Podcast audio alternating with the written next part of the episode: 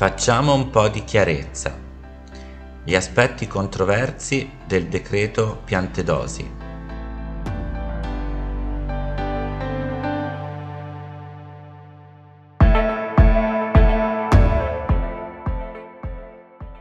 Secondo molti esperti di diritto, il decreto del governo che impone una serie di obblighi alle navi delle organizzazioni non governative, il cosiddetto decreto Piantedosi, dal nome dell'attuale ministro dell'Interno, è incostituzionale e non rispondente al diritto internazionale, per cui non andrebbe convertito in legge.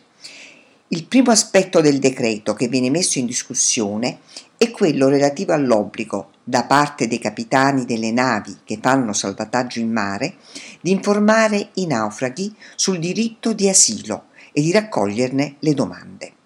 E questo vale soprattutto se si tratta di navi straniere che navigano in acque internazionali, in quanto lo Stato italiano non ha alcuna giurisdizione su di esse.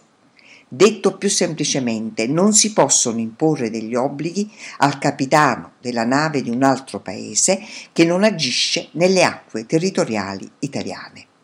Il secondo aspetto contestato è il divieto di effettuare da parte delle navi umanitarie più soccorsi nell'ambito della stessa missione.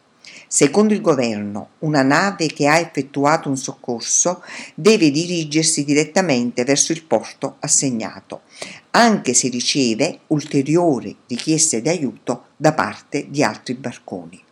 Ma questo significa rendere obbligatoria da parte dello Stato l'omissione di soccorso, contravvenendo il diritto internazionale, le più elementari leggi naturali e principi umanitari basilari. Questo obbligo viene imposto solo alle navi delle ONG e non certo alle navi della Marina o della Guardia Costiera. L'obiettivo è chiaramente quello di ostacolare quanto più possibile l'attività delle organizzazioni umanitarie, anche se questo può comportare la morte in mare di centinaia di persone. Alla base di tutto c'è la convinzione, spesso apertamente dichiarata, che le ONG sono in combutta con i trafficanti, cosa che non si è mai riuscita a provare in nessuno dei processi che hanno visto alla sbarra i loro responsabili, sempre regolarmente assolti. Quasi tutte le ONG, da Medici Senza Frontiere ad Emergency, da Sea-Watch a Open Arms, hanno dichiarato che non sono disposte ad obbedire all'obbligo di non effettuare soccorsi multipli, considerando l'obbligo di salvare vite umane superiore a qualsiasi legge di qualsiasi Stato. Il terzo aspetto contestato è il ricorso allo strumento del decreto legge, dato che non si riscontrano in questo caso i requisiti di necessità e urgenza previsti dalla Costituzione. Anche da parte della Conferenza Episcopale Italiana è arrivata una dura condanna all'operato del governo.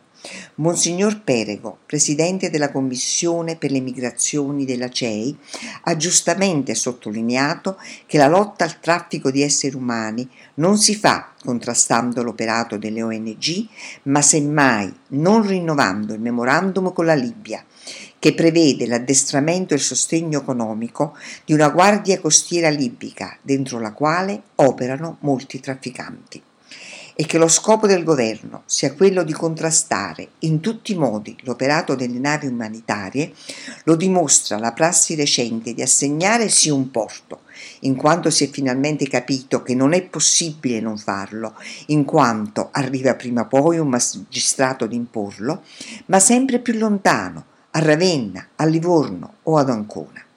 In questo modo si rendono sempre più onerose da un punto di vista economico le operazioni di salvataggio e si ritarda il ritorno delle navi in alto mare per salvare nuove vite.